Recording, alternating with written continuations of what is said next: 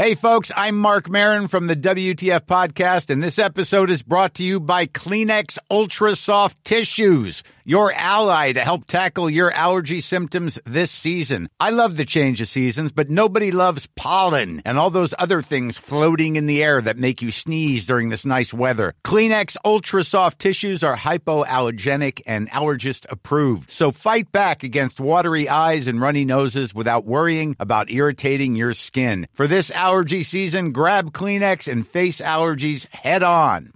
Many of us have those stubborn pounds that seem impossible to lose, no matter how good we eat or how hard we work out. My solution is PlushCare. PlushCare is a leading telehealth provider with doctors who are there for you day and night to partner with you in your weight loss journey. They can prescribe FDA-approved weight loss medications like Wagovi and Zepbound for those who qualify. Plus, they accept most insurance plans. To get started, visit plushcare.com slash weight loss. That's plushcare.com slash weight loss. Hey, it's Danny Pellegrino from Everything Iconic.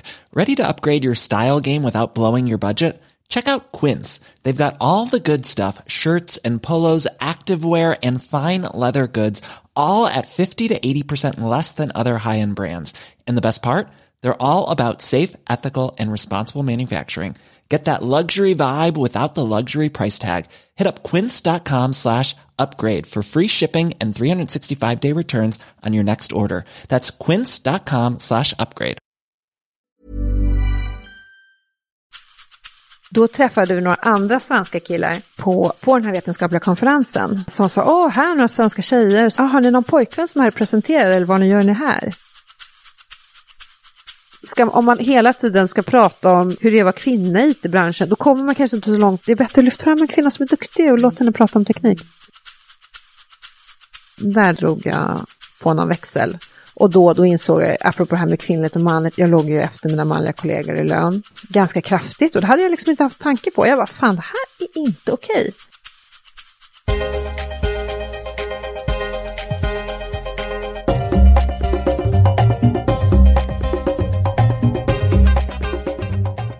Hej och varmt välkommen till Karriärpodden som den här gången gästas av Tuva Palm som är CTO och CPO på Nordnet Bank, det vill säga Chief Technology Officer och Chief Product Officer.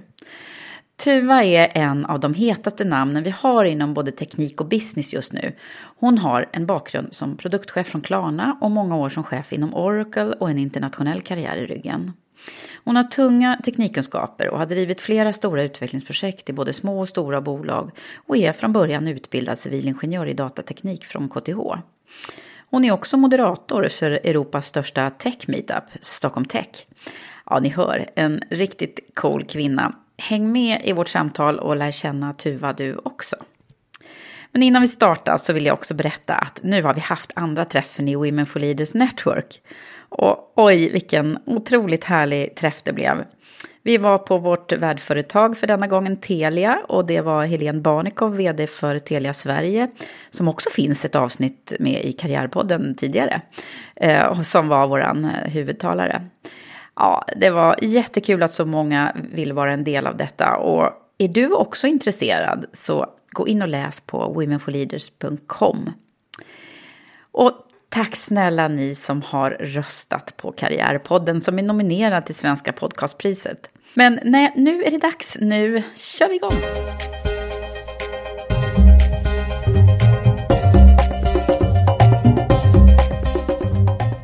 Hej Tuva! Hej! Välkommen till Karriärpodden. Tack ska du ha, roligt att vara här. Ja, och du, alltså jag, jag har försökt att ringa in dig här innan mm. och läst på. Det är ju så det går till. Man måste göra sin research. Ja. Och då så hittar man jättemycket spännande grejer om dig. Så jag är väldigt nyfiken på faktiskt vem, vem du är och vad du har gjort och hur mm. man blir så här framgångsrik inom det absolut hetaste vi har just nu. Ja, ja, jag lyckades välja rätt där någon gång för 20 år sedan. Ja, du måste ha gjort det. ja, jag gjorde väl det. Hur gick det till när du, när du valde det här?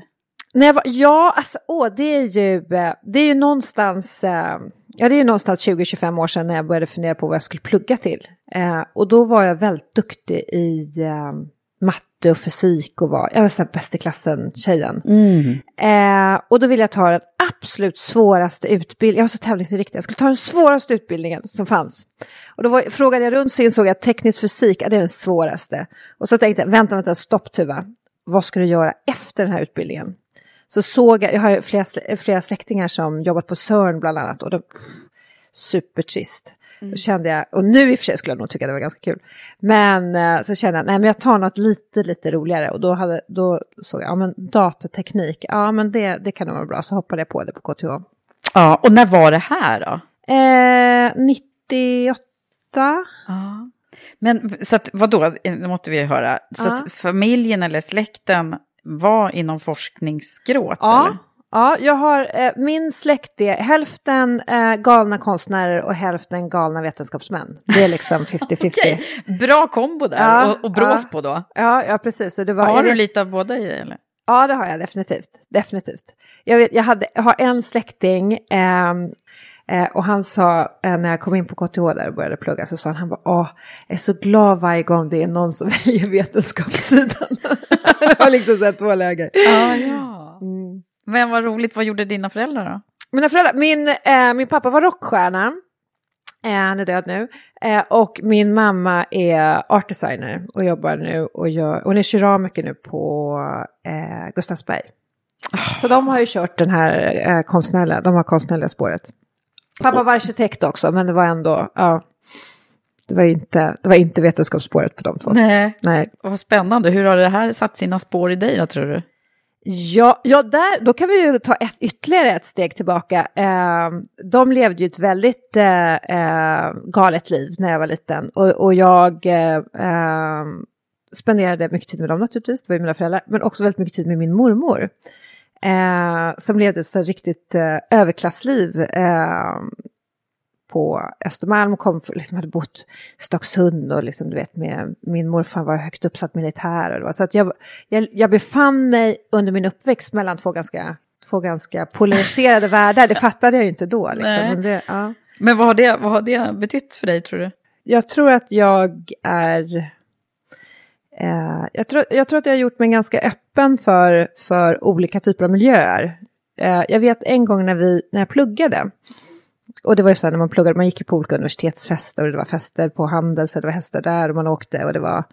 Och det var en kompis till mig som sa så här, gud så var du alltid bekväm. Även om man kommer och det är liksom någon lite så här undergroundfest på Söder eller vi kommer och det är någon flådig Liksom, du är alltid du är bekväm i alla miljöer, du känner dig aldrig obekväm. Jag tror det, det är väl, Du är lätt att anpassa dig till de här olika ja. miljöerna då? Ja, Mm. ja eller, jag, jag tror att jag anpassar mig inte alls till något det, utan jag bara... Du bara är. jag bara kommer in där. Jag tycker inte att det är så konstigt. Men jag såg en, en eh, videosnutt som fanns på dig här Ja. eh, från ganska nyligen när du står på scenen och pratar om eh, digitaliseringen. Ja, I, ja. och, och då slogs jag av att du var så otroligt säker. Du, liksom, från början så lät du väldigt... ja alltså, just vad det gäller det ämnet så är ju det ett ämne som jag verkligen kan. Mm. Eh, och då låter man naturligtvis säker. Så, så det Ja, ju. men coolt, verkligen. Jaha, men sen då den, den, eh, den eh, tekniska fysiken. Ja, precis. Hur, hur, hur var det då? Eh, nej, jag var väldigt, väldigt tekniskt intresserad. Eh, och är fortfarande, men inte riktigt på den nivån. Och det var, det var jag har ju haft liksom någon, det är någon tävlingsinstinkt där. Eh, så jag var ju liksom, jag skulle ju verkligen ner i djupet och verkligen förstå. Så jag gick ju, när jag valde kurser där på KTH så valde jag ju verkligen, jag valde ju de, de liksom svåraste, eller man ska säga, de som var verkligen hardcore. Men sen var jag också, jag är ju liksom väldigt social och ändå liksom någonstans ett intresse för ledarskap. Jag har fem små syskon så man har ju liksom, och lite dysfunktionella för, föräldrar så man har ju liksom fått det där på sig att man, Och du är stora syrra alltså? ja, ja, ja, ja, jag var med någon, någon, på någon rekrytering, ja det var när jag blev rekryterad av, på, till Klarna, så frågade faktiskt en av världens bästa rekryterare, Filip Alsen. Han frågade eh, lite så här, han, han försökte skrapa på liksom, när valde du ledarskap? Jag bara, men jag har, jag har aldrig valt det här, det, är liksom, det, det, det, det fanns inget annat val liksom, på något sätt. Nej. Eh, men i alla fall så, och, så då, jag valde också, jag läste parallellt, så jag läste på universitetet läste jag eh, företagsekonomi och nationalekonomi och så läste jag också industriell ekonomi på KTH. Så jag fick, jag, jag och det var liksom, it didn't make sense liksom. Det var de här djuplodande tekniska och så var de här managementkurserna. Vadå, du, du fick inte... Nej men alltså det fanns, jag plockade ihop någonting, så, det mm. fanns ju ingen sån, sån utbildning. Nej, nej. Som så här, mm. lär dig sitta och koda ettor och nollor och lär dig, alltså det, det, den inriktningen, fann, det fanns ingen sån linje liksom, men jag, jag valde lite. Du valde det och, och ja. körde allt på en gång? Ah, ja, ah, ja, och jobbade så på du, Microsoft det, alltså, Du har en enorm kapacitet vad gäller kunskapsinhämtning, låter det som. Ja, ja, ja, det har jag absolut. Det har mm. absolut. Mm. Eh, det har jag absolut. Jag har, och det är någonting också, det har jag eh, förstått. Jag tror inte jag förstod det från början, men jag har en enorm kapacitet till, till att lära mig snabbt. Mm. Vad häftigt. Ja, och göra många grejer samtidigt. men sen, och det, drawbacks med det är ju liksom att, att eh, sådana här saker som att uh, approva time reports och de där grejerna, det är, de är jag ju superdåliga på. Mm. De här manuella. Mm, just det, mm. och små detaljer och sånt. Ja, mm. ja, Men den här forskningsbanan då som jag har läst mig till att du ja, också gav dig på där då efter. Ja, det gick bra. Eh, men det var ju väldigt tråkigt tyckte jag. Eh, det, gick, det gick jättebra och det är så här i efterhand, alltså, jag, då mådde jag jättedåligt, jag tyckte det var pest. Eh, men i efterhand kunde jag bli stolt över det faktiskt. Att vi, skrev ett, vi gjorde forskning och skrev ett papper och fick den godkänd på en eh, vetenskaplig konferens på tre månader. Godkännandet tog längre tid, men vårt själva arbete tog tre månader. Och det förstod jag ju sen efteråt, fattade jag liksom att det här var inte lite bra, det här var superbra att lyckas med det så tidigt med ens första Eh, uppgift så? Min första uppgift, absolut. Men Vad var det du, eller går det att förstå för en vanlig människa? Ja, eh, ja säger jag glatt. Happy that you asked. Nej men eh, det vi undersökte var eh, hur en processor, som ju är liksom eh, hjärnan i en dator, hur man skulle kunna lägga eh, lägga olika saker i minnet för att få den att gå snabbare. Eh, så det var olika sätt för att få datorn att gå snabbare. På den här tiden så var, så, så var det väldigt viktigt med prestanda för att det var liksom en, en flaskhals för många. Eh, för många. Sen utvecklingen har gått snabbast framåt så att det här är, är väl inte lika hett idag. Men det blev ingen forskar, fortsättning, forskarbana för dig då? Nej, jag höll eh, långsamt på att eh, storkna och eh, beklagade mig för eh, en kompis eh, vars man faktiskt eh, hade en, en startup som hette April Virtual Machine, Machines. Och han hade faktiskt, om vi ska dra, dra tillbaka steget ännu, så jag hade träffat honom tidigare.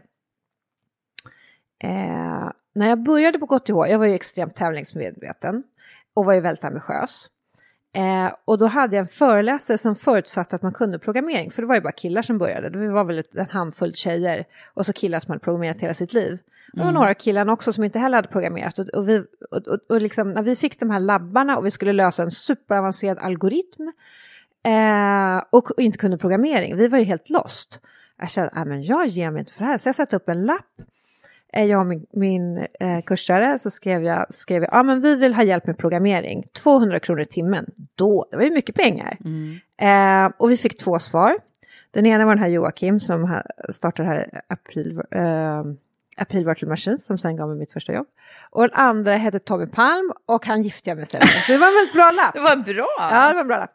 Killar eh, där ändå. Ja, ja, ja, visst. Man får jobba på alla sätt man kan. Jo, men i alla fall, så en fredag kväll klockan nio sitter jag på middag hos en kompis och då ringer Joakim upp från Appeal Virtual Machines och säger han, du ska inte börja hos oss istället.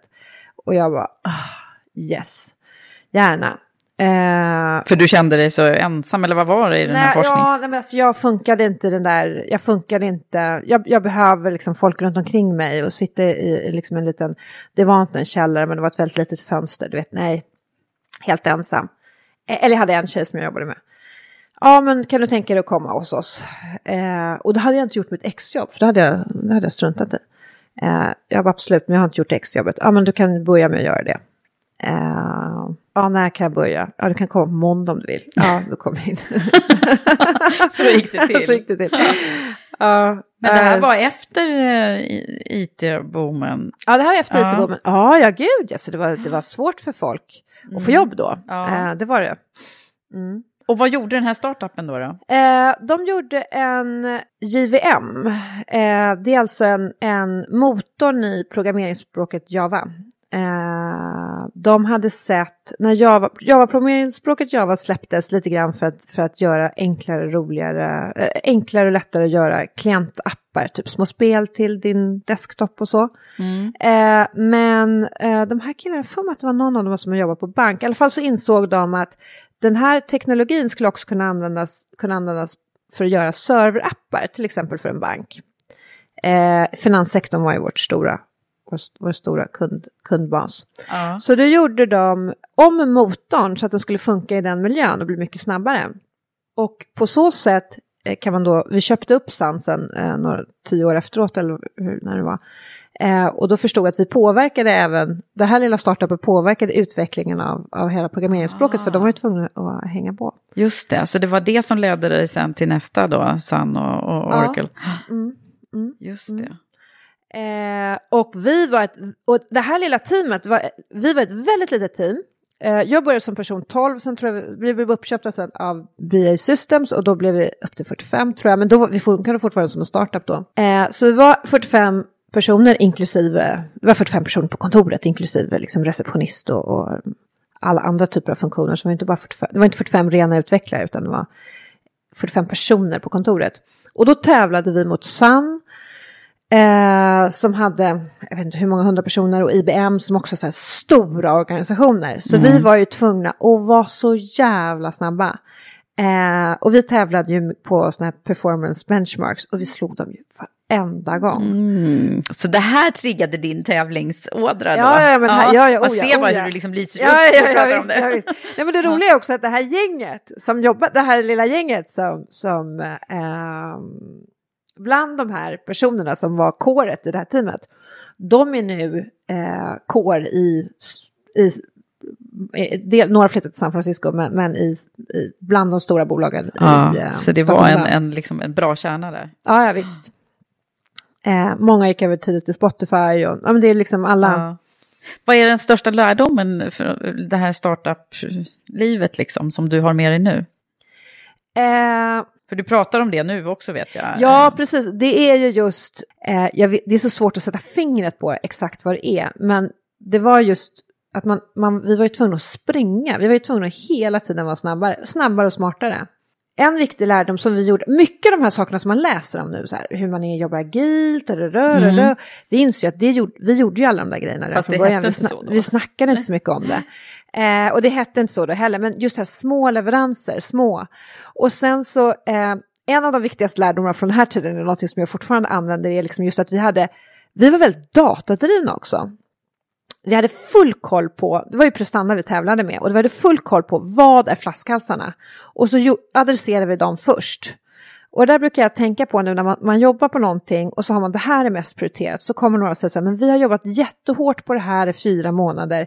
Det spelar ingen roll för det är det här som gör mest effekt just nu. Hur viktigt det är att via data ha koll på var flaskhalsarna verkligen ligger. Och det kan vara oavsett om du jobbar med, mot prestanda eller som nu kanske man jobbar på mot UX och en bättre kundupplevelse, att man fixar någonting som kunden aldrig använder. Men då, då är det waste of time. Liksom. Det Ja, ju just det. där. Mm, Men att ha koll på, på de där. Ja, så vi var väldigt datadrivna och väldigt ambitiösa. Och det var, ja, det var jätteroligt faktiskt. Det var en jätterolig resa. Men sen blev ni uppköpta, var det det som då ledde att du också följde med i det här då alltså? Eh, först var vi uppköpta av BA Systems, då var vi fortfarande liksom ändå hyfsat egna. Sen blev vi uppköpta av Oracle. Och Oracle det är ju en, en, ett, liksom en, en stor dragon. Och det jag gillar med dem eh, både gill, jo, men jag gillar det med dem, de, är ju extremt revenue-fokuserade. Eh, så jag vet några som säger, men de har varit på så stort, långsamt företag, de var snabba.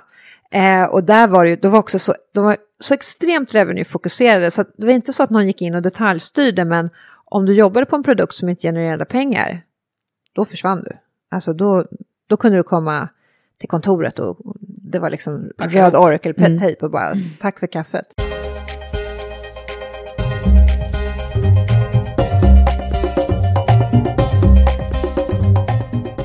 Men du gjorde en massa spännande saker där. Ja, Kan du berätta om, om, om något projekt där? ja, det gick jättebra för mig och sen så fick jag ett, ehm, eh, ett ärofyllt uppdrag. Det var så här klassiken, min, min chef kom till mig och sa att du har gjort ett bra arbete. Och när folk börjar med den då vet man att nu kommer någonting dåligt.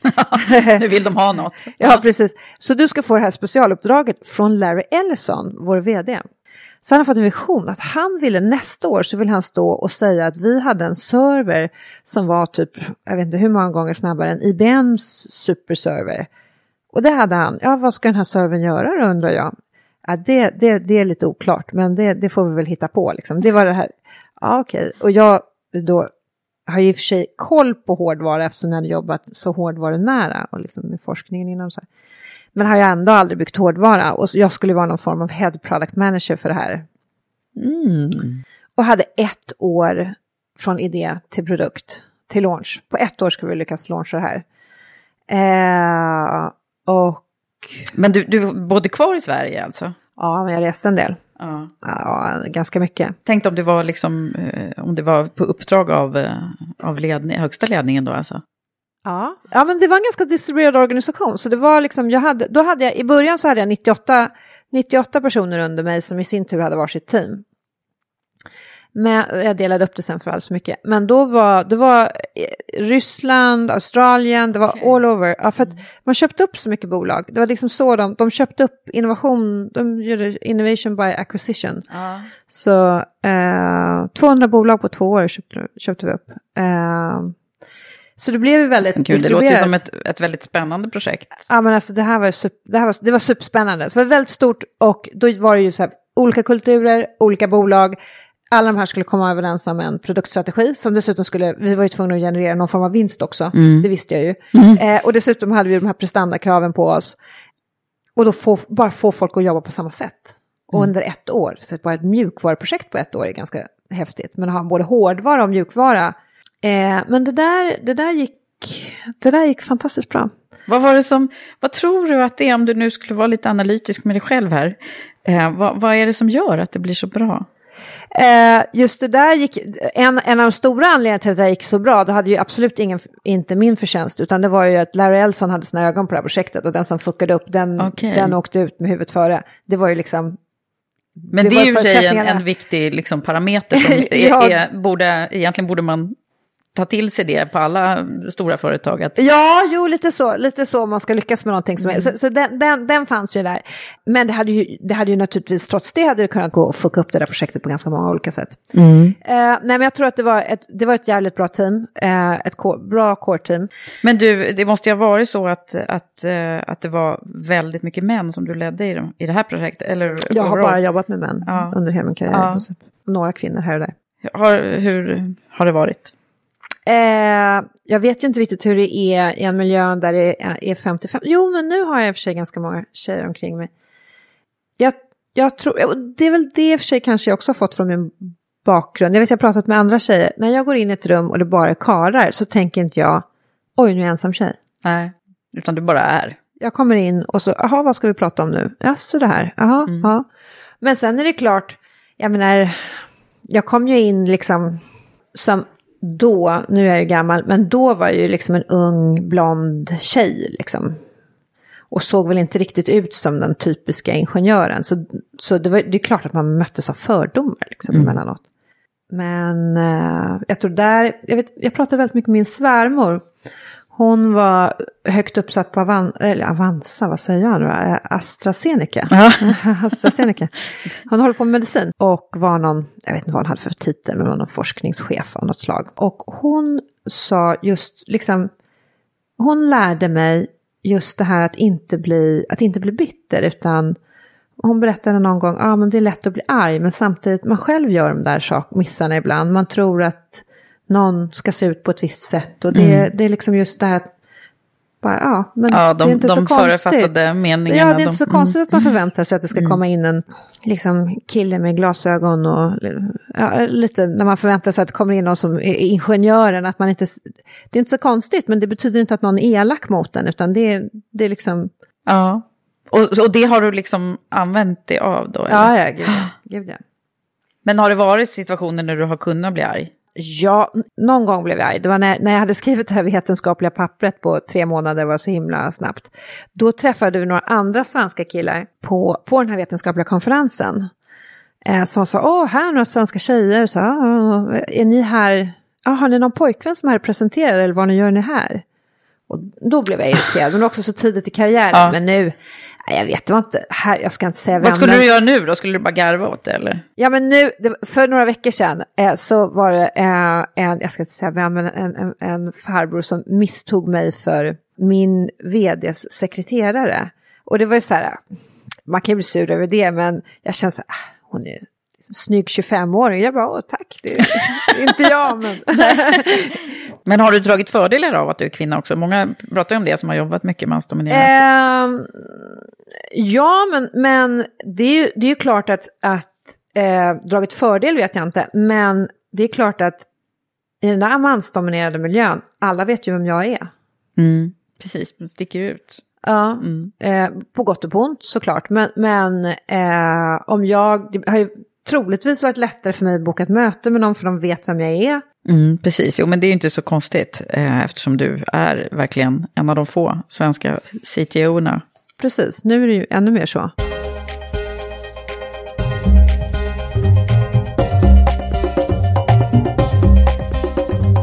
Men det vart ganska många år på Oracle. Men sen blev det en, en ett byte i, i, av bolag här då. Ja. 2014 har jag läst mig till.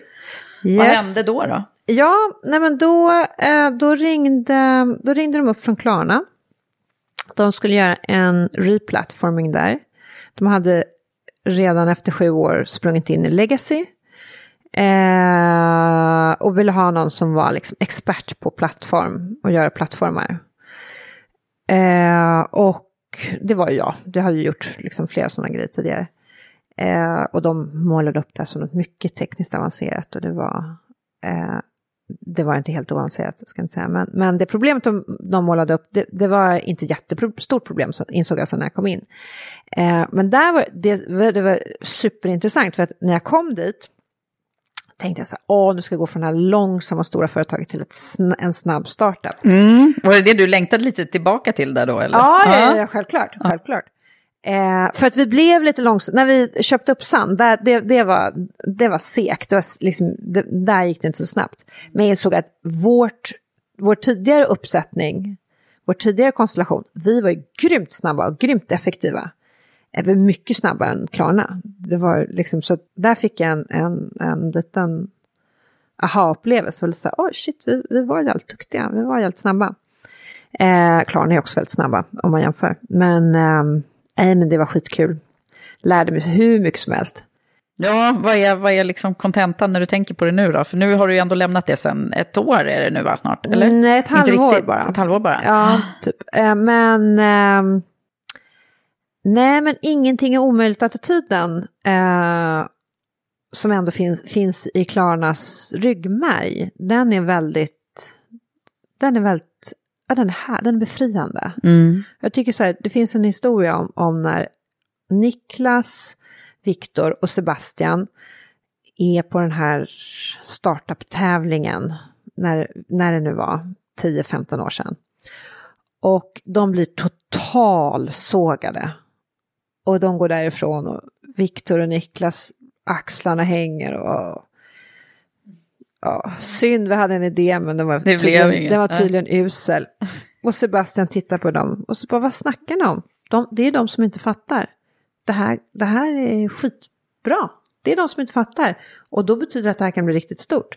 Och så där, den där, den där liksom... Jävla anamma-grejen. Ja, ja. ja så det... det ska gå liksom. Ja, ja men lite, lite grann liksom. Ja, men det här kommer funka. Ja, vad coolt. Så det, du, du fick liksom ta del av den här nybyggarkulturen då, eh, som det var där då? Ja, och där, jag ska säga under tiden, under tiden, när jag började på, på Klarna, var Klarna, man hade börjat prata lite om Klarna, men det var ändå så här, Klarna var ett bolag, liksom ett fakturabolag, det snackades lite om påminnelseavgifterna, det var liksom lite, mm. det var inte så att jag var, lite, jag var inte helt hundra när jag gick dit. Det, var, det var liksom, the talk of the town var inte hundra procent positivt. Nu är ju bolaget helt annat. Så det var ju under en, det var ju under en digitaliseringsresa. Nu, nu använder ju de aldrig det uttrycket utan de bara gjorde saker. Men, men det hände ju någonting där. Att där. Under de där åren så gick de ju från att vara ett fakturabolag till att vara ett coolt techbolag. Och nu går det ju som tåget. Ja, det gör det ju verkligen. Men så lämnade du här nu då för ett halvår sedan till Ja. Nordnet. Ja, Där händer det ju också spännande där saker. händer också den. Ja, Ja, men ja. eh, hur- att du gjorde det, vad, vad var det som var lockelsen i det jobbet du har nu Eh, Ja, som det var ju inte alls självklart. Då, det, först ringde en rekryterare, eh, en gammal kompis till mig, eh, ringde och sa du nu har jag en tjänst som, som CTO på Nordnet, du skulle passa perfekt. Och jag sa, "Ah, ja, det är möjligt, men det, det passar inte perfekt för mig, tycker jag. Det, tack men nej tack. Jag är inte intresserad. Och sen så ringde en annan, en gammal kollega till mig ringde upp. Och hon jobbar som rekryterare fast inte på Nordnet utan på någon sån här executive search-firma. Ja, jag har ett jobb, det skulle passa dig perfekt. Aj, jag sa, nej men jag är, jag är faktiskt inte intresserad. Och sen ringde den, min, den första rekryteraren ringde upp igen. Och bara, Nej men faskens tuva, kom hit och träffa dem. Jag, jag tror, Och det var samma jobb de ringde om? Ja, ja, det var samma Jaha, jobb. det var lite lustigt. Ehm, jag tror du, du skulle faktiskt, ehm, du, skulle, du skulle faktiskt gilla det här. Så att liksom, var, var inte så fördomsfull utan kom hit och kolla. Och då åkte jag dit och, så började, och jag var ju väldigt skeptisk när jag åkte dit. Jag, tror, jag hade inte ens liksom satt på mig några anställningsintervjuskläder utan jag kom dit liksom, lite jeans och t-shirt och lufsade in där och var lite, ah, ska se vad de har att säga. Eh, och när jag gick därifrån då, var- då hade jag redan börjat så här, prata om, ja men vi ska, du vet. Du hade liksom redan börjat då? ja, ja, visst, visst. Eh, så då hoppade jag på det. Vad härligt, det låter som du följer rätt mycket din, ditt, din, din intuition eller? Ja, det gör jag. Mm. Ja, ja, det gör jag. Så du är inte liksom bara... eh, Alltså, jag har ju träffat och intervjuat väldigt mycket tekniska personer eh, och, som är duktiga på det. De brukar ju också vara väldigt så här, fatta beslut på grund av så här, bara logik och fakta och så. Men, men så är det inte med dig alltså? Nej, nej, nej. Nej. Sen är det ju, alltså det finns ju en röd tråd i allting som jag gör. Jag hoppar ju på någonting och tar det nästan hela vägen fram, så hoppar jag på något nytt. Ja, just det. Mm. Och det där har du själv kommit på då? Att det Ja, betyder... ja. Ja. Vadå? Nej men alltså för mig är det, det är liksom, man kommer upp, det är, det, det är kris och kaos. Och det här måste vändas, liksom. vi måste vända det här på ett eller annat sätt. Vi måste se till att vi, att vi går i hamn. Och sen styra upp och ta det, Mm. Vän- vända på det på något sätt. Det leder oss ju osökt in på det här med drivkrafter som är så spännande. Ja, Och du sa ju någonting här innan vi, innan vi började, att det finns det passion och paranoia som Ja. driver många. Är det så med dig också? Ja, ja, ja. Ja, ja, ja paranoia. Men, ja, jo men absolut. Jo men det är ju definitivt en stor passion. Det är det ju. Och paranoia också. Det finns ju en, det finns ju alltid en paranoia. Det, Ja, det- och vad, är- vad är det? Vad, om, om du liksom... Paranoia kanske, det kanske är, fel, fel uttryckt. Men för mig, för, för mig så handlar det är lite så här fighting for survival i, i mitt fall. Ehm, och det har det väl det har alltid varit det. Ehm, men det blev mer, det har alltid varit det. Jag har alltid varit, just så här, dysfunktionell familj, du vet vad äldst, du liksom, liksom måste hålla koll på de här triljonerna småsyskon och föräldrar som, ja du vet. Ehm, Så det kommer därifrån? Ja, där, där kommer Mm. det ifrån. Men sen så, någonstans här, när det gick så bra här på, på Oracle med um, det här stora kylskåpet som heter Exalogic, den här stora internationella projektet, som då var ett av de mest um, framgångsrika projekten på, på Oracle, eh, så länge jag hade jobbat i alla fall. A lot can happen in the next three years. Like a chatbot may be your new best friend. But what won't change? Needing health insurance. United Healthcare Tri Term Medical Plans are available for these changing times. Underwritten by Golden Rule Insurance Company, they offer budget friendly, flexible coverage for people who are in between jobs or missed open enrollment. The plans last nearly three years in some states, with access to a nationwide network of doctors and hospitals. So, for whatever tomorrow brings, United Healthcare Tri Term Medical Plans may be for you. Learn more at uh1.com. When you're ready to pop the question, the last thing you want to do is second guess the ring. At Bluenile.com, you can design a one of a kind ring with the ease and convenience of shopping online. Choose your diamond and setting. When you find the one, you'll get it delivered right to your door. Go to Bluenile.com and use promo code LISTEN to get $50 off your purchase of $500 or more. That's code LISTEN at Bluenile.com for $50 off your purchase. Bluenile.com code LISTEN. There's never been a faster or easier way to start your weight loss journey than with PlushCare. PlushCare accepts most insurance plans and gives you online access to board-certified physicians who can prescribe FDA-approved weight loss medications like Wigovi and Zepbound for those who qualify. Take charge of your health and speak with a board-certified physician about a weight loss plan that's right for you. Get started today at plushcare.com slash weight loss. That's plushcare.com slash weight loss. plushcare.com slash weight loss. Hiring for your small business? If you're not looking for professionals on LinkedIn, you're looking in the wrong place. That's like looking for your car keys in a fish tank. LinkedIn helps you hire professionals you can't find anywhere else, even those who aren't actively searching for a new job but might be open to the perfect role. In a given month, over 70% of LinkedIn users don't even visit other leading job sites. So start looking in the right place. With LinkedIn, you can hire professionals like a professional. Post your free job on linkedin.com slash people today. Since 2013, Bombas has donated over 100 million socks, underwear, and T-shirts to those facing homelessness. If we counted those on air, this ad would last over 1,157 days. But if we counted the time it takes to make a donation possible, it would take just a few clicks. Because every time you make a purchase, Bombas donates an item to someone who needs it. Go to bombas.com slash ACAST and use code ACAST for 20% off your first purchase. That's bombas.com slash ACAST, code ACAST. Under den tiden så hade jag, vad jag brukar säga, mitt livs värsta år. Då liksom allt dåligt som kan hända hände på ett och samma år. Eh, jag var sjuk, jag hade lunginflammation tre månader, min pappa gick bort, min dotter fick en felaktig diagnos av, av en ganska livshotande sjukdom. tog tre månader, så insåg vi sen att hon, hon var frisk, eller frisk var hon inte, men hon var ändå hyfsat frisk. Eh, och min bästa barndomskompis gick bort, alltså det var så här, och min, min man stack. Så jag var, du vet, jag var själv och det var liksom hela mitt liv rämnade, rämnade där. Och jag hade mm, eh, 400 kronor efter över existensminimum att leva på. Och jag bara, nej men fuck it, det här, det här är inte okej okay, liksom. Det här, jag, nu, och där fick jag en, så där la jag. Där hade där, du en riktig en annan, motgång kan man säga. Ja, ja, det var en lång motgång. Mm. Eh, på det privata planet men där, där, drogs det, där drog, drog jag på någon växel. Och då, då insåg jag, apropå det här med kvinnligt och manligt, mm. jag låg ju efter mina manliga kollegor i lön. Mm. Ja, ganska kraftigt och det hade jag liksom inte haft tanke på. Jag bara, fan det här är inte okej. Eh, och då var det, när man har liksom den här överlevnads... Då var, då var, då var, jag var inte snäll längre, utan då var det, jag ringde upp min chef, jag bara, det här, jag, det här är inte okej. Mm. Eh, så du sa verkligen ifrån där då? Ja. Men, men när, när allt det här hände, funger, hur, hur fungerade du på jobbet och som människa? Ja, eh, jag fungerade förvånansvärt bra på jobbet, ska jag säga. Eh, jag funderade jätte, alltså jag gjorde ju superkarriär under tiden. Mm. Men där någonstans, när det här Exalogic heter projektet, vi hade som mål att sälja fyra sådana maskiner första kvartalet. Vi sålde 19. Minimipriset var 4 miljoner, så det var så här, du vet, det var, jag hade, jag hade en drömsits egentligen. Men då satt jag med några kollegor en fredag, käkade lunch på Berns, vi sitter i baren och jag helt plötsligt lägger huvudet på baren och bara, jag orkar inte längre. Jag pallar inte det här, för jag jobbade ju dygnet runt och åkte till USA hela tiden och det blev för mycket med... Hade du fått barnen då? Ja, jag var själv ja. med barnen.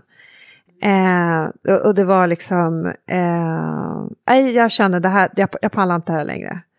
Eh, och mina kollegor, de, de bara, oj men det är liksom, kan inte liksom, du har ju, du har ju så gott, liksom, du har så gott rykte liksom, du kan ju på något sätt, säg till, du kan säkert få något an, göra något annat liksom.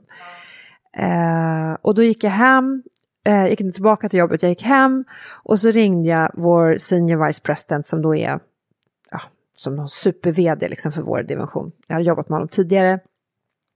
Eh, så ringde jag till honom och så bara, jag bara, det här är min livssituation just nu. Liksom. Min man har stuckit, jag är själv med barnen. Eh, jag har liksom, eh, min pappa dött, min dotter är sjuk trodde jag då. Eh, och min, som var min då, som hon var med min bästa kompis, hon var som min syster, hon hade också gått bort och hade lämnat sina barn. Och det var liksom, allt, det var bara, allting var bara sorgligt. Jag, jag, liksom, jag klarar inte av de här och jobba fem kvällar i veckan när barnen har somnat i kvällssamtal mot USA. Nej. Och det liksom, För det var ju så det var din vardag ja. Ja, ja. Mm. ja, ja men alltså, den, den var så i så många år så jag, jag fattade inte att det inte var normalt att jobba halva nätterna. Nej. Eh, och då så sa han, han bara lugn, tänk inte på det här. Jag fixar det här, jag lovar, jag fixar det här. Släpp det här på helgen, jag fixar, jag fixar någonting. Och så på måndag morgon klockan nio kommer jag till jobbet och då, ligger det, då har han skapat ett nytt team till mig och en ny arbetsuppgift så då kan jag jobba från Stockholm. Och det var ju så här, Fantastiskt. Det var Ja, ja, men bra du vet, man är- chef. Ja, ja faktiskt. Sa, oh, och, en, och vi brukar träffas varenda gång, inte varenda gång kanske, men vi brukar träffas när jag kommer till Sverige emellanåt. Det är så här, man blir så otroligt tacksam när någon gör en sån här grej. Mm. Sen var väl den rollen var inte helt hundraprocentigt rätt för mig kanske. Men då, fick, då lappade jag ihop mig och Mm. det, liksom, det gick bra och jag lappade ihop mig. Eh, några Hur år. gjorde du det då? Det kan ju vara nyttigt för andra att höra. Hur Eh. gör man när, man när, det- när det blir så där i livet? För det gör det ju Det blir ibland. så i livet. Ja, nej men det, jag bara hade så här ma- mantra, det var bara rise and move on. Det var liksom, det var bara fortsätt framåt, eller lite. Det var, Mm. jag, och det var just där eftersom jag också, jag hade ingen ekonomisk, eh, inget ekono, ekonomiskt skyddsnät. Eh, och just när man med själv med två ganska små barn som de Mm. var då, och då blev det ju genast, det blev på allvar liksom. Ja. Så det var, det var, jag hade ju inte, jag hade ingen, det var inget alternativ att misslyckas på jobbet. Ja, Mm. Det verkar vara rätt mycket sådär fighting spirit över dig. ja, jo, men det är det. Det är det. Ja, det är det. Ja, och det är det ju för sig, det brukar ju vara bland duktiga ledare. eh, Ja, att man reser sig upp igen och liksom på Ja. igen på något sätt. ja, ja Mm. på bollen igen. Ja, eh, vad fascinerande. Men du, eh, när är det här? Är det här många år sedan?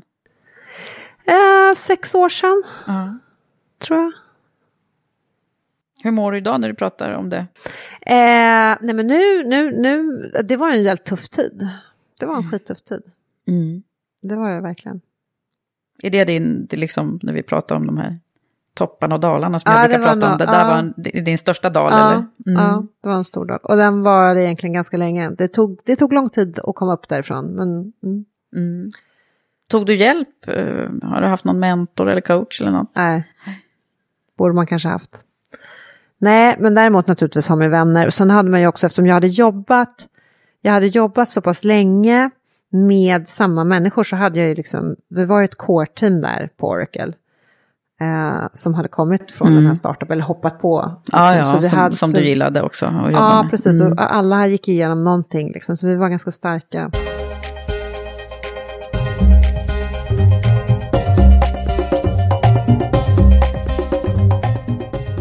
Du, när man pratar om det här med ledarskap då, om vi ska gå in Ja. på det. eh, Vad, vad, du har ju myntat en, en intressant tes här, att den Ja. gamla skolans chef är utdöd om tio år. Ja, det behövs den- en ny sorts ledare, ödmjuk men bestämd och med djup kunskap och teknik för att ta företagen in i den digitala framtiden. Det var ordagrant, läste Ja, jag nu. Ja, Ja.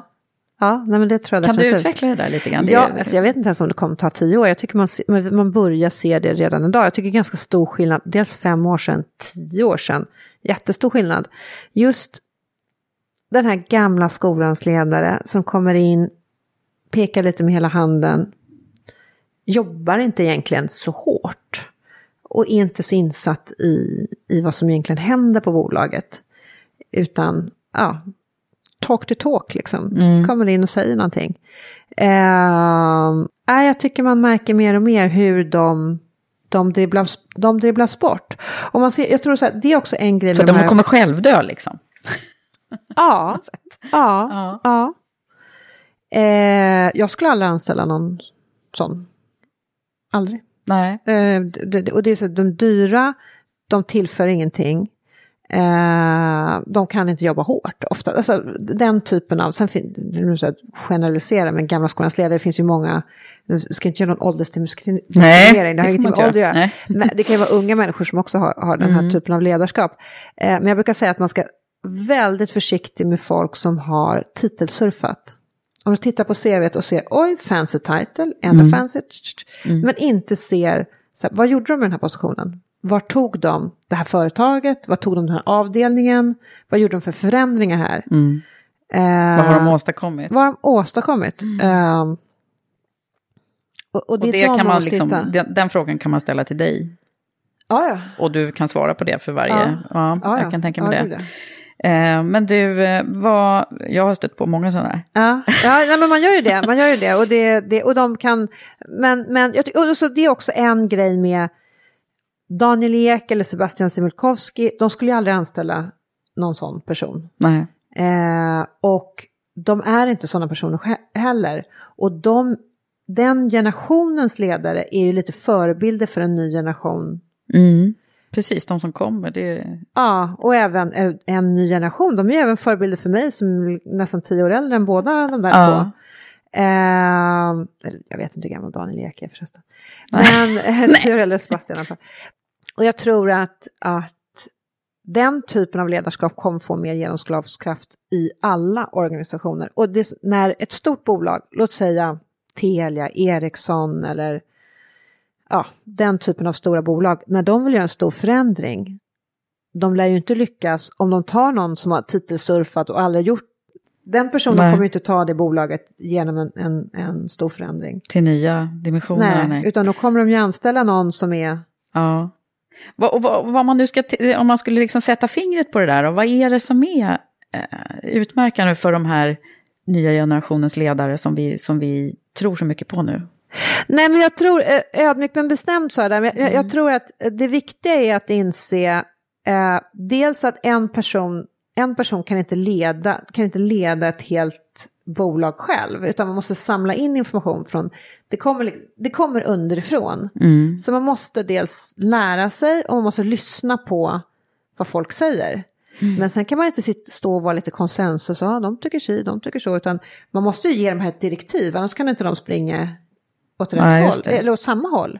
Och Det kan vara fel håll, man måste i alla fall springa åt samma håll, annars blir det ju ingenting. Annars, annars misslyckas man inte ens, utan det blir bara liksom, ja det är väl ett misslyckande i och för sig. Men, så jag tror att, att det är, Men det, det här är ju jätteintressant att det är... Eh, det kommer så mycket nu ledarskap som pratar om liksom people skills eh, Ja. istället. Eh, och det har jag hävdat länge. Och det är ganska roligt med alla kvinnor som jag har träffat här i Karriärpodden.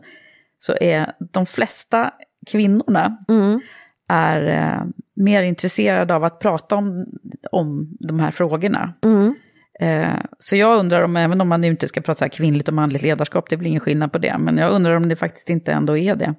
Jag, jag tror att, jag skulle säga så här, det moderna ledarskapet, eh, det är ju mer ett kvinnligt ledarskap än ett klassiskt manligt ledarskap. Sen med det sagt så måste jag säga att de som har tagit det moderna ledarskapet till total framgång, det är ju typ Daniel Ek och Ja. de här. Så, så det är ju inte, det, det är inte någon kvinna som har tagit det till, eh, om vi ska vara krassa, om vi ska generalisera på det sättet. Men det är ju ändå ett mer kvinnligt typ av ledarskap, definitivt. Om vi nu ska se kvinnligt och manligt, det är Ja. det är ju svårt. Jag tror, jag tror det är lite mer prestigelöst. Det är lite att gå in i ett möte, ha en åsikt och kunna gå ut i ett möte och ha en annan åsikt. Att det inte är så viktigt. Det blir inte så pinsamt att, att ändra åsikt. Nej. Och eh, för att ta Klarna till exempel, eh, för att ta Klarna dit Klarna är idag, så kan du inte ha, du kan inte, du kan inte gå in, skulle Sebastian gått in i möten och var, varit säker på sin sak, ja det är han ju såklart, men om han inte skulle ha lyssnat på sina närmsta medarbetare, då, då, då, skulle, de, då skulle inte komma så långt. Nej. Men om, om man skulle fråga dina medarbetare då, vad, vad säger de om dig nu då? Tror du? Eh, Förmodligen delar av det här du nu står för. Men... Ja, men det, delar av det naturligtvis. Och det, det är ju... ehm, det, jag har ju haft väldigt olika... Jag har fått väldigt olika, vad ska jag säga, eh, recensioner lite beroende på i vilken miljö jag är. Eh, men eh, det finns ju liksom, min styrka har ju varit att, att få att få, jag hittar talanger och så får jag dem att växa. Jag ser, att, och jag ser just det så här, där, inte en titelsurfare utan jag ser, här är någon som har potential. Jag skiter i vad de har gjort tidigare, den här kan, kan ta det framåt. Eh, och det har jag varit väldigt duktig på att pinpointa vilka det är som är duktiga. Och det var ju min styrka, på Klarna till exempel, det var ju, eh, jag fick ihop ett dreamteam där och det var ju folk som, jag vet inte vad de hade, någon kom direkt från kundtjänst tror jag, alltså det, det, var liksom, det var stjärnor som inte hade gjort någonting direkt innan, några hade gjort det, men, men det var stjärnor och de levererade som, alltså de var rockstars. Mm. Så det är det du är bra på, du bygger Det- starka team liksom. Ja, ja men det gör jag, jag bygger starka team. Men jag är ju också, jag är ju också hård. Mm. Och det vet jag att det är, det är det folk som inte alltid tycker är roligt. Och det är också, där tror jag också så här när det kommer in en tjej som vill se resultat. Alltså det, är, det Mm. finns de som tycker att jag är hård. Ja. Och det är väl eh, bra att med, med självinsikt där, tänker jag också. Ja, men alltså, jo det är bra med självinsikt för man, ska man vara hård så måste man ju mena det i de situationerna. Det kan ju Mm. inte vara så att man, man inte menar att vara hård och så framstår man som hård, då har man misslyckats. Men Nej. behöver man vara ibland måste man vara hård för att få till en förändring. Mm. Om man skulle eh, försöka eh, förstå sig på dig då från det här från allra första början då, då Mm. ser jag dig där som stora syster, fem sy- småsyskon, Mm. mamma och pappa lite konstnärliga. Eh, vad, vad, vad tror du själv att dina, liksom, din, de, det här som man ser av dig nu, Ja. vem är du mest lik? Och vad är det som har präglat dig mest? I min, i min uppväxt menar du? Mm. Min, jag är mest lik min mormor. Ja. Eh, faktiskt. Som, eh, hon levde ju i en helt annan värld eh, och en helt annan tid. Eh, och hon skilde sig vid 40, klampade upp på Handelsbanken, Östermalmstorg och knackade på och sa väl ungefär att hallå hallå, jag har skött familjens ekonomi hela mitt liv, kan man få jobb? Och eh, började jobba där och det gick, det gick ju bra för henne eh, de åren hon, och hon, det gick så bra så att hon till och med pensionerade sig när hon var 60. Eh, men eh, henne är jag ju mest, henne är, är, är nog den jag är mest lik. Mm. Och då är det de egenskaperna som... Ja, hon är, är ju, eh, hon är ju eh, eh, glad och trevlig och social, fantastisk och hela tiden nyfiken på nya grejer. Hon, sitter, hon är 92 nu, sitter hemma Mm. och, och facebookar och instagrammar och Coolt. Ja. snapchattar och allt möjligt. Eh, så hon är ju verkligen, hon är ju, är ju verkligen, hon är ju verkligen öppen för nya saker. Mm. Eh, och är ändå väldigt, och hon är väldigt bestämd Mm. också. Eh, släktens överhuvud. Ja, vad kul. Det är ju rätt, rätt intressant när man liksom... Eh, ja, man har kommit en bit i livet så är ju, börjar man ju förstå. Nu är Mm. jag så här därför att eh, det här hände när jag var Mm. liten. Och rätt mycket händer ju där som, vi, som vi sen kan snappa upp senare. Ja, ja visst. visst. Ja, du, eh, men sen så måste jag ju också få, du har ju en massa eh, utnämningar och, och grejer här. The most powerful woman in fintech. Det var inte bara jag, eh, men ja precis, det var eh, Femtech tror jag hette. Mm. Ehm, ja precis, vi har flera olika sådana där. Ja, Ja, det- och sen har du varit med och startat Stockholm. Jag var faktiskt inte med och startade, jag Nej. hoppade på efter typ ett år. Eh, precis. Stockholm, Berätta om det. Ja, det, är, det, här var en, det här var en slump och det här så tacksam. Det var Erik som var PR-chef på, på Klarna som, som föreslog. Han bara, men du, ska inte du hoppa på det här Stockholm Tech? Eh, och så hade han pratat med Tyler som, som hade startat det. Och Tyler hade sett en presentation som jag hade hållit. Och tyckte, gud, men shit, här har vi liksom någon med skinn på näsan Eh, som skulle kunna svara på tal. För han ville ha någon, han ville ha en co-host, men han är så pass, dels är han väldigt dominant och väldigt liksom excentrisk på sitt sätt. Så att han, han, han har svårt att hitta någon som kan utan förberedelse gå upp på scen och stå där tre timmar och se vad som händer. Liksom. De flesta vill ha förberedelse, det- vill han inte ha, utan han vill gå ut och göra spontant och det ska dessutom bli bra. Eh, och så då parade Erik ihop oss och sen så testade vi någon gång. Och det funkade ju jättebra. Och först jag tänkte, ja men det här kan väl vara en liten kul bisyssla. Men gud vad roligt. Och vad jag har växt där. Där, där är jag ju, jag har fått sån, och vilken, För de som inte vet vad det är, berätta i några korta... det är alltså, för det första, det är Europas största tech meetup. Ehm, och nu vet jag inte om vi har, men jag tror vi har uppåt 10 000 unika besökare per år eller något sånt där. Totalt. Eh, det, och vi, varje, så det är imorgon. Nej, det är idag, det är idag, det är kväll, det är kväll, det är kväll. Eh, eh, en, en måndag i månaden, och jag kommer aldrig ihåg om det är första eller andra måndagen, men en måndag i månaden eh, så har vi en tech meetup. Och då bjuder vi in någon eller några investerare. Och då är det alla stora varit där. Creandum, Equity Ventures, eh, Google Ventures, alla stora varit där. Mm. Eh, och så bjuder vi in tre pitchande startups. Eh, som, och det speciella med formatet är att vi, vi de, det är inte så att de gör sin pitch och sen så får de lite feedback, utan de, vi avbryter pitchen och så säger vi stopp, vad tänker ni just nu? Ja, ja, alltså det blir en dialog. Liksom. Det blir en dialog. Mm. Och, På eh, scenen. på scenen. Och så har vi lite mellanakter, så det kommer fram någon som har lyckats med någonting. Och så tittar vi hela tiden, på, varenda, veck, eh, varenda månad tittar vi på hur mycket investeringar har gjorts i Stockholm och vilka, vilka bolag, vilka trender ser vi och sådär. Eh, och i början, jag tyckte det här var en rolig grej, träffa lite folk och sådär. Och nu inser jag ju vilken, vilken kunskapsbank det här blivit för mig. Och vilka. Ja. liksom, Du vilken, vet precis vad det är som är på gång och hur tekniken... Ja, och vilka, eh, vilka ja. som kommer, eh, nu, nu har jag hållit på några år, så nu man, ser man ju också vilka kommer lyckas, vilka kommer inte lyckas. Mm, just Det, För man har ju sett, några av dem har ju lyckats och några har inte Ja. lyckats.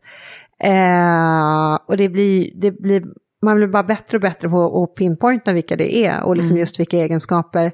Som jag sa, en, en framgångsrik, innan vi började här, en framgångsrik entreprenör är passionerad och paranoid. Mm. Eh, och det, det, eh, paranoid, det kanske är fel ord, paranoid kan vara fel ord, men så jagar som. Förföljelse. Ja. Nej men någonting att, att inte känna så här, är man för, ja det här kommer gå jättebra. Har man, är man inte lite paranoid mot konkurrenter och mot andra, då lyckas man inte heller. Och är man enbart paranoid och inte passionerad, då blir det inte heller bra. Nej, det ska vara en lagom balans Ja, där. det ska vara en balans där.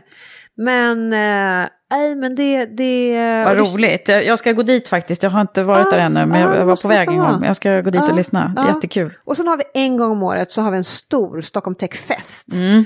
Och då, då är det under två dagar. Eh, och det var här i september. Och de blir slu slutsålda på Ja, några direkt. minuter. Ja. Häftigt.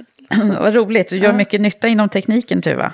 Ja, och där, apropå kvinnligt och manligt, Mm. så där, eh, där är ju jag i form av mig själv och representerar egentligen inte något bolag utan bara en, en, eh, en teknisk filur som, ja, både jag och Tyler representerar väl inte någon egentligen förutom oss själva i den, Mm. den här miljön.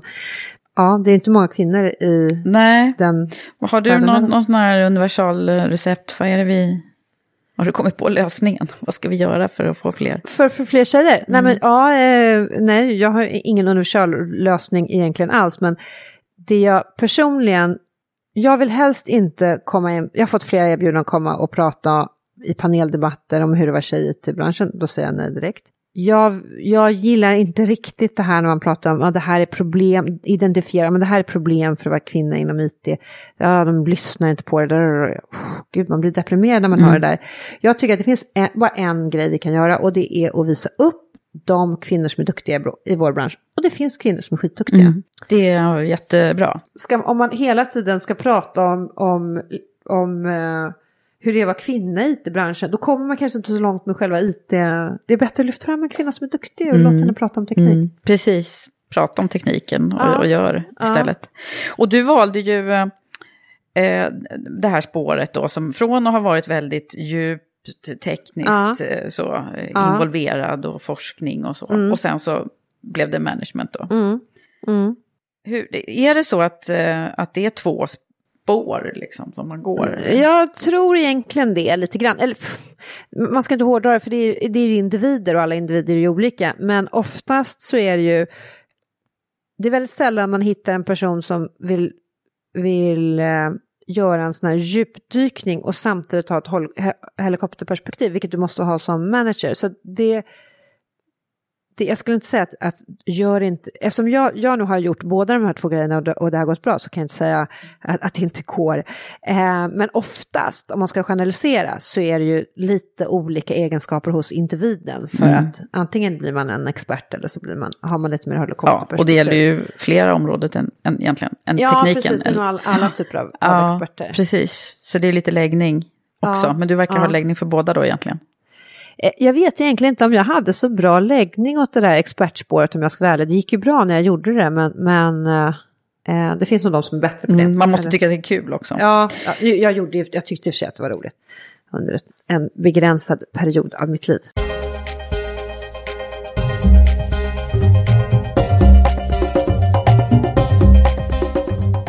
Men vad härligt att få höra dig berätta om din karriär. Men om vi nu skulle ringa in då, lite Ja. grann vad du har för, eh, utifrån dina lärdomar och idéer. Vad vill du ge för goda råd och tips? Ja, eh, för goda råd och tips. Nej, men först så är det ju att jobba hårt, skulle jag säga. Eh, det finns Det finns ingen genväg där. Det finns inga genvägar, det är att jobba hårt. Eh, och då, det blir ju mycket, mycket roligare att jobba hårt om man tycker att det, man gör är roligt. Mm. Eh, och där, det är en grej faktiskt som, som, jag, som min mamma alltid eh, pushade oss till. Eh, och det var, hon hade, jag kommer inte ihåg ordagrant hur hon sa, det var någonting, du ska inte du ska inte jobba för semester, det ska vara semester att jobba. Lite, Mm. att, att det, det ska vara så pass roligt på jobbet att, att du inte behöver semester. Man behöver alltid lite... Ja, men det där är ju, men- men det finns ju ändå- många som lever för de där fem veckorna liksom. Ja, sex. ja, ja. Och då, då blir livet väldigt tungt och då blir det väldigt tungt att jobba hårt. Eh, och sen tror jag också att om man är allt för, jag ska göra karriär, jag ska göra det här för nästa steg. Oh, gud, det brukar inte bli så bra. Utan liksom, var där du är just nu och bli duktig där du är. Jobba hårt för där, den positionen du är nu. Ta, Tänk inte på nästa. Nej, jag tycker det är ganska vanligt att "Ah, men jag gör det här nu, för sen ska jag göra det här, så ska jag och då, då är man oftast inte där man, och det är klart, ibland kan man hamna fel och man liksom börjar jobba Mm. i någon annan riktning, men, men just se till att bli duktig. Nej, för det låter inte som du har liksom planerat din karriär så här lång tid innan, utan det har är- blivit som det har blivit. Den är helt oplanerad. Vad heter det? Eh, Men jag har gjort just det, jag har ju gjort någonting, och så förändrat och gjort någonting bra där jag är. Men märker också det, speciellt jag ser några, man ser några, man har följt några, så ser man att det här är någon som verkligen vill. Men man som chef då, som rekryterande chef, så jag vill inte rekrytera någon som, alltså man tittar ju på vad, vad lyckades du göra här? Även om du stod i kassan på Konsum, liksom, vad, har, vad har du gjort här? Vad har du haft för driv här? Det är det man vill, det är det man tittar efter. Eh, Ja, det där är ett jättebra råd tycker jag. Med, Mm. med också det som vi var inne på här tidigare. Att om, om man får frågan vad har du åstadkommit så ska Ja. man liksom kunna faktiskt formulera någonting. Det behöver inte vara stordåd varje gång. Men det kan vara att man har gjort att det blir väldigt bra stämning. Eller, ja, Ja, det kan ju ja, vara... Ja, det kan vara vad som helst. Ja. Vad som helst. Och det är ju naturligtvis, om man tittar ja, på min karriär till exempel, så har jag ju, det var ju helt olika grejer på olika företag och på olika, i olika roller som man åstadkommer. Så det är ju lite grann på miljön också, men att man har gjort någonting. Så jag ska säga, jobba hårt. Eh, men det, då krävs det att det är någonting roligt, för att ann- annars blir man utbränd också. Och det, och det, Eh, och sen så, ja men, rise and move on. Det, det kommer hända grejer. Du kommer, du kommer, det kommer folk som sätter käppar i hjulet, du kommer få kniven i ryggen ibland. Eh, det kommer, du kommer göra en felsatsning, saker och ting kommer gå åt skogen. Och det händer allt, alltså det, det, det är inte det, utan det, det, är inte det, det är inte det som avgör om du lyckas eller, eller misslyckas, utan det är hur du agerar på det som händer. Eh, och just skaka av sig. Sen måste man ju lära, man, man kan inte gå runt och göra samma misstag hela tiden, då kommer man ingen vart. Men lär sig, men inte älta för mycket i det gamla, utan bara puff och gå vidare. Eh, och där har jag varit väldigt bra i yrkeslivet i alla fall. Mm. Privat kanske, det är en annan, det är en annan person där. Eh, och nu ska vi se, det var två råd och du vill ha tre och det var något tredje som jag tänkte på här. Ja, att jobba, först att jobba hårt och sen så att, eh, att liksom rise and move on, saker och ting kan gå fel, liksom resta upp, men sen också att lämna en dålig situation. Eh, och det är om man inte har förutsättningar att lyckas, om man har en, det funkar inte med ens chef, lämna. Eh, så fort som möjligt. Och det, kan, där, det har jag Har du gjort dum. det? Ja, jag, det, jag har några gånger varit, li- hållit ut lite för länge. Och mått, det, då har jag varit på gränsen och, och gå, in, äh, gå in i väggen. Då mår man dåligt när det varit. Och det är så när det inte funkar med ens chef, då, då det spelar ingen roll vem som har rätt. Utan funkar det inte med ens chef, då, då är det bara att gå vidare. Och hitta något annat så fort som möjligt. Och det, är, det, är inte, det spelar ingen roll hur många Stanna månader... kvar och kriga är liksom oftast ingen... Nej, grej. gud. Nej. Nej, nej, gud. Man mår, man mår bara dåligt av det. Ja. Alla mår dåligt av det. Så det är bara, ha, känner man, och, och det behöver liksom inte vara, det behöver inte vara att någon av, att man själv är dum eller en annan person är dum, funkar inte så, så gå vidare. Det finns andra jobb och det Mm. finns andra. Precis, och jobbet är så viktigt så att man ska försöka ha det så bra som möjligt. Ja, ja visst. Och speciellt om man då sätter upp alltid ett perspektiv att man ska jobba hårt och vara passionerad. Det går ju inte att göra det om, man, om det är någonting som skaver. Nej. Nej, bra där. Ja, Bra tips. ja. Du, eh, om du skulle få avsluta med att säga några sådana här kloka ord vad gäller, om, om, om, har du något sånt här livsmotto eller ja, men det är ju rise and eller- move on. Rise det, and move on. Ja, Ja, det, det, har varit kanske får bli den, det var himla bra. Ja, det, det, det, det är mitt mått. Ja, nej, men alltså, och det, det började där någon gång, ja, men just när det var så jäkla mörkt. Och, jag, Ja. och då, började jag, då tränade jag också, så bara, jag bara, rise and move on. Jag jobbar på amerikansk polo som pratar Ja. engelska hela tiden. Ja. Annars känns det lite fånigt med engelska. Ja. Ja. Dolph Lundgren eller vad heter han? Eh, men just det här att liksom så här, Mm. liksom, kör på nu Tuva. Kör på nu tyvärr, Ja. det tycker jag med. Jag Ja. tycker du ska köra vidare. Rise and move on. ja, ja, Ja. ja. Men, och just en intressant, liksom, hur, då var det ju så jäkla mörkt och tufft. Och liksom, jag körde på och nu känner jag att nu, kör, nu går ju... Nu, nu, har, nu är ju bollen i rullning liksom. Mm. Verkligen.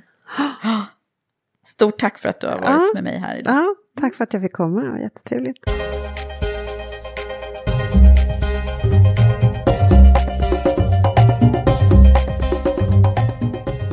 Så här efter mitt samtal med Tuva så tycker jag att det är ju häftigt att höra hur hon har tagit sig fram på ett så naturligt sätt. Och min tro på att hon kommer att klara det mesta.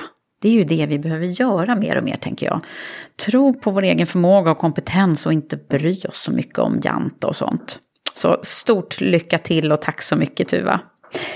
Nu har vi kommit till lyssnarfrågan. Tack alla ni som skickar in frågor. Det är jättekul.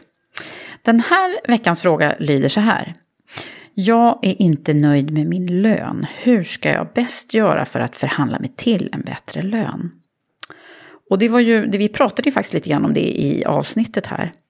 Stämmer det verkligen att vi kvinnor är sämre på att förhandla upp lönen? Ja, enligt forskning så stämmer det att, eh, och det kommer att ta 170 år innan lönegapet mellan män och kvinnor har försvunnit.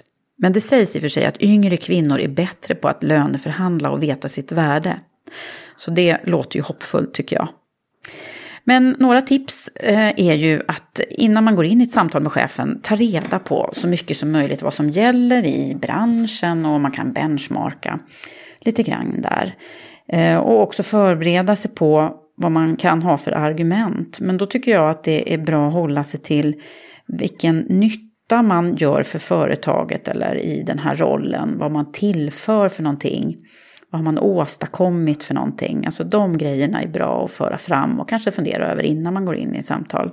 Sen är det också, tror jag, väldigt bra att vara lyhörd. Man ska ju inte vara för försiktig, eh, men man ska heller inte vara för aggressiv. Så att vara lite lyhörd och hitta en bra balans där. Men självklart måste man eh, förhandla lite grann. Bra hörni, men eh, nu så får ni ha det så bra tills nästa gång och hej så länge. Vi hörs snart igen.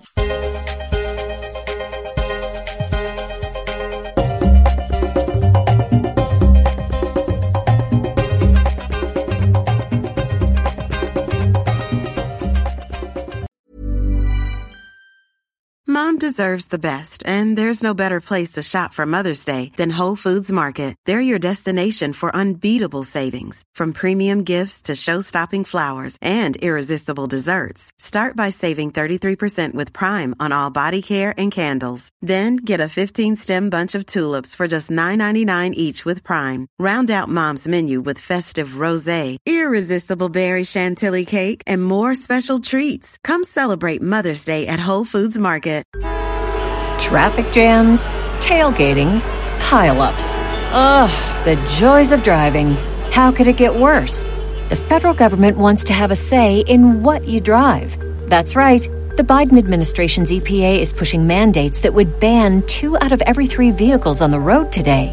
Don't let Washington become your backseat driver. Protect the freedom of driving your way. Visit EnergyCitizens.org. Paid for by the American Petroleum Institute.